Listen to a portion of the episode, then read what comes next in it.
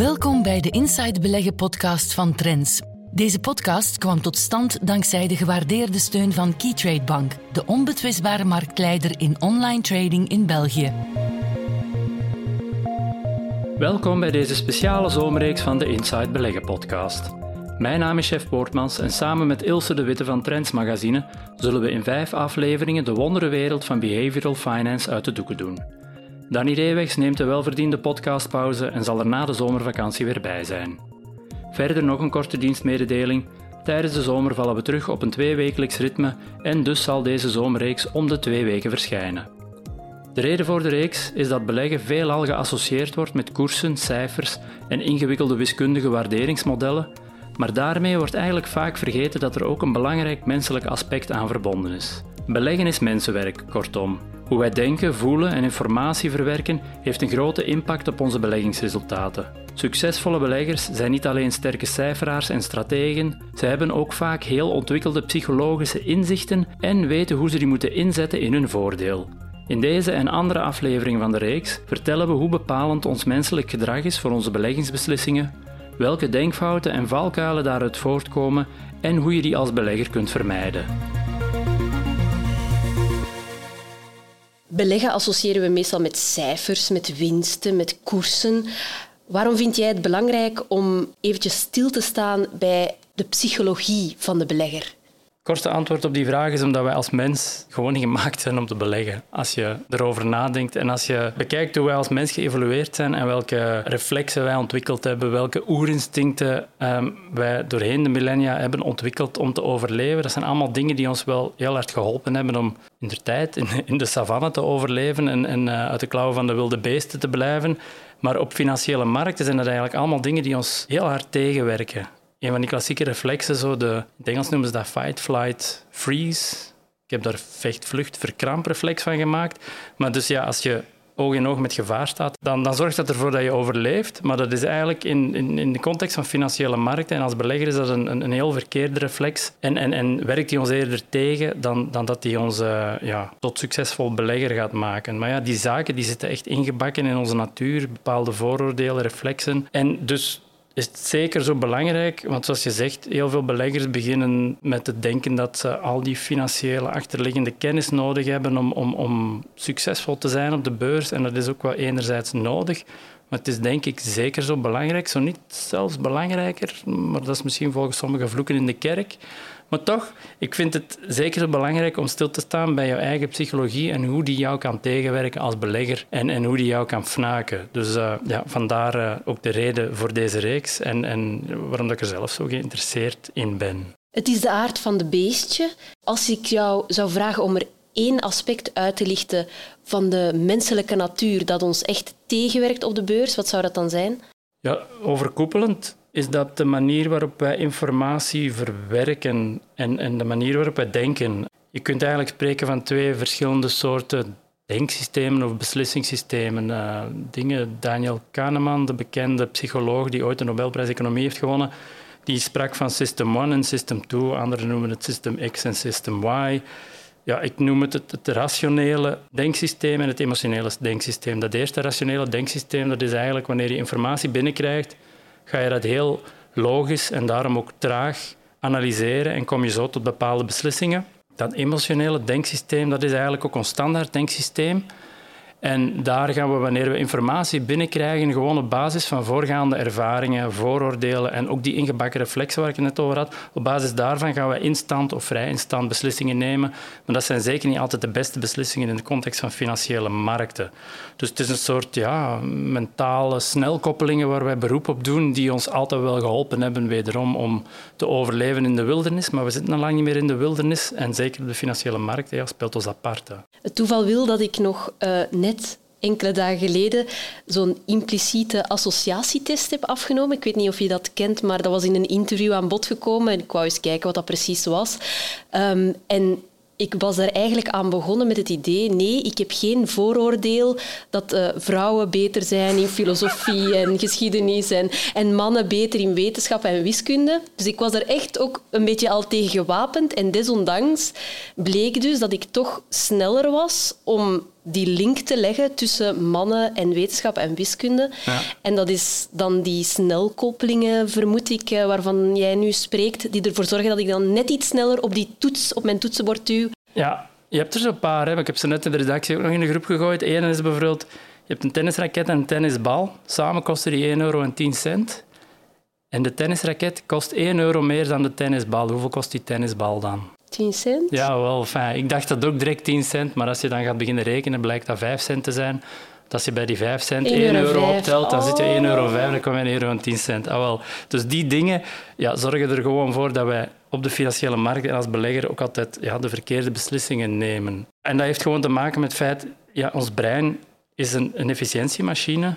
Pro- probeert zoveel mogelijk energie te besparen wanneer het beslissingen neemt en wanneer het al die informatie eh, verwerkt. En, en, en daardoor doen wij ook gewoon veel sneller en veel meer beroep op dat emotionele, snelle denksysteem. En, en hoe, ingewikkelder het probleem is waarmee we geconfronteerd worden, of hoe, minder gestructureerd informatie, dus hoe gefragmenteerder dat alles binnenkomt, of onder hoe meer stress dat we staan, hoe sneller we beroep doen op dat emotionele, snelle denksysteem. Ja, net die dingen, complexiteit, fragmentatie, ehm, heel veel stress, ja, dat is wat we in de financiële markten denk ik wel heel veel eh, ja, mee te maken krijgen. Dus vandaar. Zeg je nog eens vijf keer aan elkaar, elk, elk, elk. Elk, elk, elk. Een koe drinkt.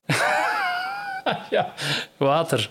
Ja, ja. Ja, jij bent gewapend. Jij bent getraind op dat eh, raadseltje of op dat mopje.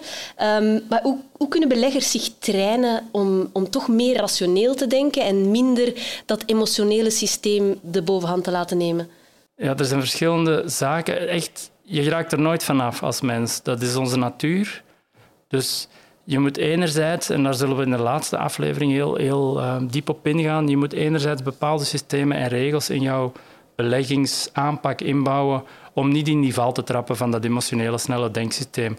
Anderzijds helpt het wel om je er zoveel mogelijk van bewust te zijn en de zelfbeheersing die nodig is om, om niet in die val te trappen, hoe meer je daar beroep op doet, hoe sterker die wordt.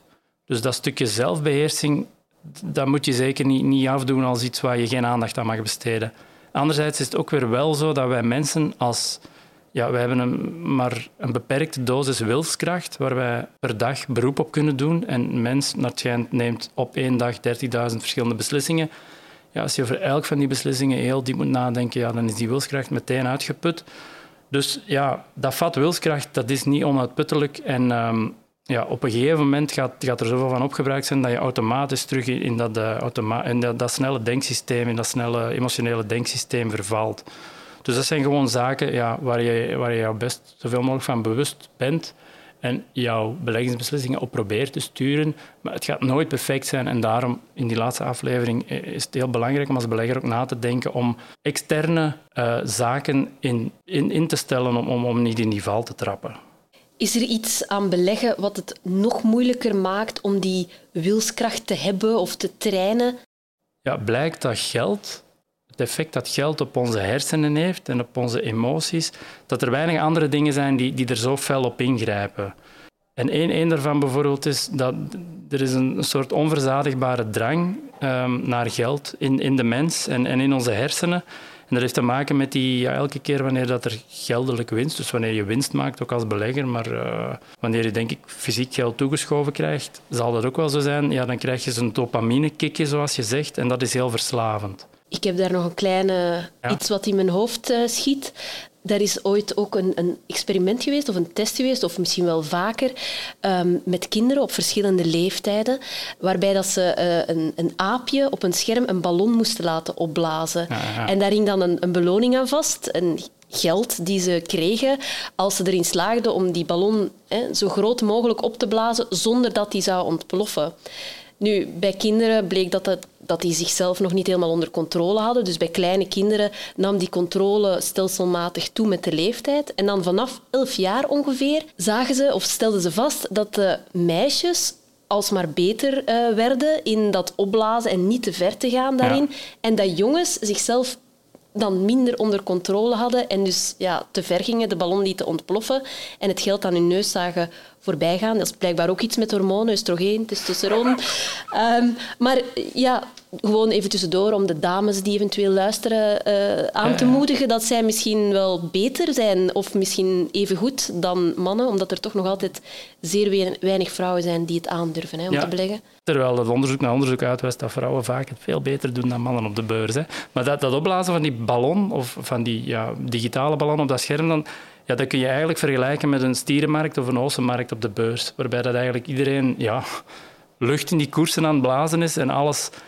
alles, alles gaat omhoog. En dat zorgt voor die, die continue dopaminestroom. En dat wakker die hebzucht, want eigenlijk beleggen, ja, de, de, twee belangrijkste gevoelens die, die met beleggen gepaard gaan, is hebzucht en angst. En enerzijds heb je die hebzucht, waarmee dat je die, die koersen blijft opblazen, totdat op een gegeven moment klapt. En dan vervallen we wel vaak in, in, in die tweede emotie, angst. Dan zijn mensen vaak, want die angst kan ook, zowel die hebzucht als die angst kunnen te fel in hun richtingen eh, ja, gestuurd worden. Vaak wanneer we in die hoogste markten zitten, zijn we te optimistisch en hebben we te weinig oog voor de risico's die gaan opbouwen zijn. Maar andersom, wanneer we in een bijsenmarkt zitten of in een berenmarkt, zoals momenteel wel, dan hebben mensen ook, dan zijn ze te angstig, te pessimistisch en hebben ze ook vaak um, een, een, een, denken ze dat de risico's veel groter zijn dan ze werkelijk zijn en zijn ze eigenlijk te risicoavers, terwijl er net op dat moment ja, misschien wel um, zaken te doen zijn op de beurs. We lopen ook misschien wel een beetje mee met de kudde. Dat heeft ook weer te maken denk ik, met onze natuur, omdat wij altijd wel geleerd hebben. Als we wilden overleven, vroeger was het belangrijk om met de groep mee te doen. Ik denk een van de ergste dingen die een individu, een persoon had kunnen overkomen in de tijd weer in de wildernis, is om uit de kudde weggezet te worden, want dat was een vogel voor de kat. Dus we hebben er altijd wel baat bij gehad om mee te doen met de, met de groep. We zijn ook altijd heel goed geweest in het verzinnen van verhalen, uh, een collectief narratief om iedereen mee dezelfde richting in te krijgen. En dat gaat dan van uh, godsdienst tot um, politieke ideologie, tot de verhalen die we op de beurs uh, meemaken. Het is er allemaal voor gezorgd dat we heel vatbaar zijn voor die sociale druk. Terwijl het net ook gebleken is uit onderzoek dat het af en toe of op gepaste momenten het wel heel erg loont om contrair te zijn. Het is op de beurs niet zeker zo dat je altijd contrair moet zijn. Op bepaalde momenten is het ook gewoon goed om, om mee met die markt te gaan. The trend is your friend. Trend is your friend, totdat hem keert. en dan, en dan en ja, net op die momenten moet je dan de juiste ja, psychologische, emotionele reflexen hebben om, om contrair te zijn. Dus dat is ook wel, dat individuele speelt ook wel op collectief niveau. En we hebben het daarnet gehad over die, die hormonen die vrijkomen ook hè, bij um, die ballon die wordt opgeblazen? Of speelt dat ook mee dat, er, ehm, dat, dat, dat, beleggen ook bepaalde effecten heeft op ons lichaam en bepaalde hormonen die vrijkomen? Ja, ja al die mentaal-emotionele zaken die we hier, hiertoe besproken hebben, die hebben ook een, een impact of een uitwerking lichamelijk.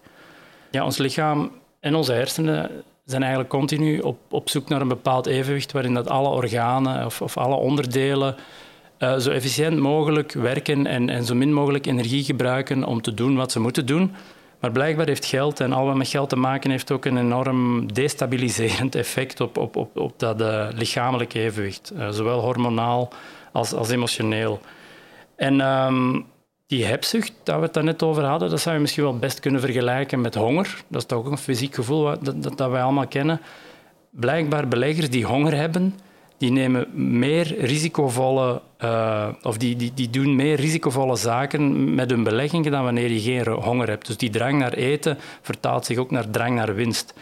En uh, omgekeerd, die, dat financieel verlies en die angst die daarmee gepaard gaan, kunnen we misschien best vergelijken met gewoon fysieke pijn. Als je ergens pijn hebt, diezelfde delen in onze hersenen die activeren wanneer we pijn hebben, die worden ook geactiveerd wanneer we met financiële verlies te maken hebben. En, en de, de stress die daarmee gepaard gaat. En verlies weegt ook ja, twee tot drie keer zwaarder door dan winst. Dus voor elke euro die je verliest, zou je eigenlijk al 2,5 tot 3 euro moeten winnen om gevoelsmatig, emotioneel in evenwicht te blijven en dat verlies niet te zwaar laten, laten doorwegen. Nochtans, die onkels op uh, familiefeesten, die komen mij altijd vertellen waar ze winst mee gemaakt hebben. Ja, ja, ja. dat heeft dan misschien met te maken met ego. Daar gaan we het in van de volgende, van de volgende aflevering ook nog over hebben. Maar ja, en waarschijnlijk ook, ja, het doet pijn om toe te geven dat je fout zat. Hè?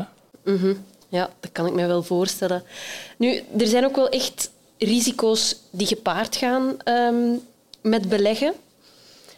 Hoe moet je daarmee omgaan? Ja, dat heeft misschien ook een beetje te maken met die eerste vraag. En zoals je zegt, beleggen wordt altijd geassocieerd met cijfers en analytisch zijn en strategisch zijn en al wat je wilt. En er zijn risico's. Je hebt verschillende vormen van risico's. Maar dat gedragsmatig risico waar we tot hiertoe over gehad hebben, is eigenlijk uiteindelijk waar je zelf als persoon het meeste vat op hebt.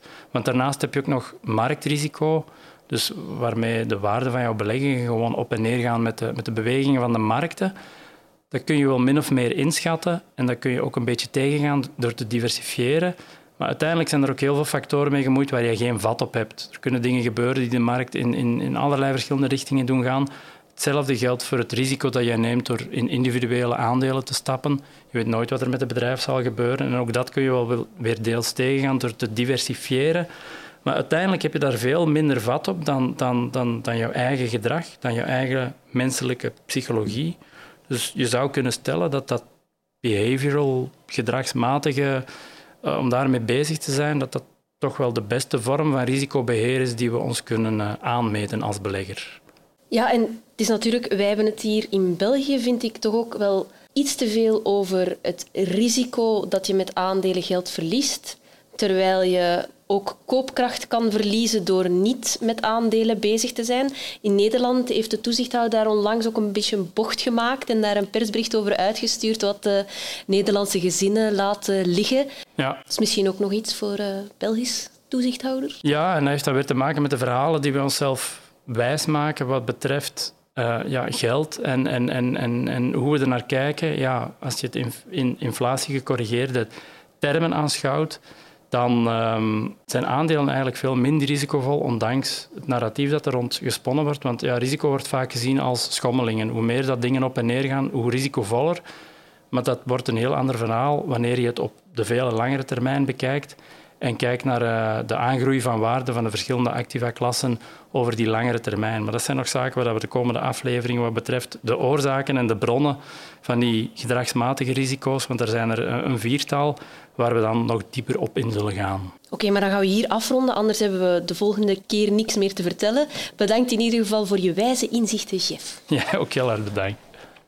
We luisteren nu naar Geert van Herk, Chief Economist van Keytrade Bank, met zijn analyse op een aspect van de economische actualiteit.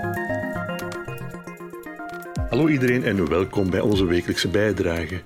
Zoals we in de podcast van vorige week reeds zeiden, gaan we vandaag even stilstaan bij wat er allemaal in China gebeurt. En dan vooral de Chinese beurs, want die heeft de afgelopen weken toch sterk gepresteerd. En dat is toch een zeer opmerkelijk feit. Want ja, als belegger zal u natuurlijk gemerkt hebben dat de afgelopen twee maanden ja, zeer negatief waren voor de evolutie van de Europese en de Amerikaanse beurs. En het was ook een wereldwijd fenomeen. Andere beurzen eh, in het oosten zijn bijvoorbeeld ook sterk gedaald, maar zoals gezegd, een uitschieter was eh, de Chinese beurs. De Chinese beurs is gedurende mei en juni met ongeveer 20% eh, gestegen. Dus dat is toch een zeer opmerkelijk gegeven en iets wat misschien ook vertrouwen kan geven aan de aandelenbeleggers. Want China is toch een, een, cruciale schakel in de wereldeconomie en ook denk ik voor het sentiment uh, op de beurzen. Nu, eerst en vooral economisch hè, hebben we ook gezien dat ja, toch de stevige lockdowns in China hun effect op de wereldwijde economische groei niet gemist hebben. China wordt nog altijd een beetje beschouwd als de fabriek van de wereld. En als daar natuurlijk ja, de economie plat ligt, heeft dat natuurlijk ook wereldwijde repercussies. Dus we zagen bijvoorbeeld in het internationale producentenvertrouwen, de PMI-cijfers die maandelijks gepubliceerd worden, dat er daar toch een, een zekere negatieve impact was van al wat er allemaal in China gebeurde. Maar het, ergste lijkt er toch achter de rug voor de corona en uh, de economie komt er terug op gang. En ja, misschien kan dat ook opnieuw vertrouwen geven aan uh, de financiële markt. Want daar wordt nu toch erg gespeculeerd over een nakende recessie. Maar als we zien dat de, de Chinese beurs verder kan blijven herstellen, ja, dan verwachten we toch ook een impact op de Chinese economie. De beurs is altijd de beste uh, leading indicator voor uh, de economische ontwikkeling. Dus als die Chinese beurs zijn opmars de komende weken en maanden kan verder verwacht ik toch ook dat de Chinese economische cijfers beter zullen worden. Uh, en als dat opgepikt wordt door de financiële markt, kan de recessievrees en ja, de daarbij horende correctie op de westerse beurzen misschien toch wat naar de achtergrond verdwijnen en kunnen we toch een rally hebben op de westerse beurzen. Nu, als we daar even over spreken, hè, over die verwachte rally, die ik ook al in de podcast van vorige week een beetje belichtte, dan moeten we toch vooral kiezen, denk ik, voor uh, cyclische waarden. Ik heb dan ook eens gekeken uh, naar alles wat met China gelinkt is, hè, want ja, je kan op verschillende manieren inspelen op het herstel van de Chinese beurs. Je kan natuurlijk ook een trekker kopen die de Chinese beurs volgt, of een trekker die de emerging markets volgt, want daar heeft ook uh, China toch een groot gewicht in. Of je kan natuurlijk ook westerse bedrijven kopen die veel uh, omzet of die een grote blootstelling hebben aan de Chinese economie. Als we kijken naar Europese bedrijven, ja, die toch ja, bijvoorbeeld meer dan 25% uh, blootgesteld zijn aan de Chinese economie, dan komen we uh, in eerste instantie in Frankrijk terecht met ja, de typische namen, de producenten van luxegoederen. Denk daarbij aan Hermes, LVMH en Kering. Ja, ook bedrijven die, denk ik, toch de afgelopen ja, het afgelopen jaar toch uh, sterk afgestraft geweest zijn. Dus ook misschien een manier om die op te pikken. Uh, in Duitsland uh, zien we bedrijven zoals Infineon. Infineon, belangrijke toeleverancier aan de automobielindustrie. Zij produceren halfgeleiders. Hij is ook een beetje actief op dezelfde markt als Melexis. Welke bedrijven komen eventueel nog in aanmerking? Ja, Duitse autoproducenten natuurlijk met BMW en Volkswagen. Adidas haalt toch ook heel wat omzet uit China. Continental, een Duitse producent van uh, autobanden, en Covestro, een chemisch bedrijf. Dus we zien toch dat de Duitse beurs uh, heel wat namen telt uh, met een grote blootstelling op China. Dus ja, vandaar enkele namen en hou toch zeker dan uh, de komende weken en maanden die Chinese beurs in de gaten. Laat ons hopen ook dat de rally zich daar verder zet, uh, want dat kan toch denk ik ook heel wat vertrouwen doen terugkeren naar de financiële markten en misschien toch voor een betere tweede jaarhelft zorgen. Uh, alvast bedankt voor het luisteren naar deze podcast en tot de volgende keer. Tot zover deze aflevering van de Inside Beleggen podcast over behavioral finance. Bedankt voor het luisteren en aarzel zeker niet om hem te delen met familie, vrienden en kennissen of via sociale media. Deze podcast kwam tot stand dankzij de gewaardeerde steun van Keytrade Bank, de onbetwistbare marktleider in online trading in België. Meer tips, adviezen en analyses voor uw beleggingen leest u in Trends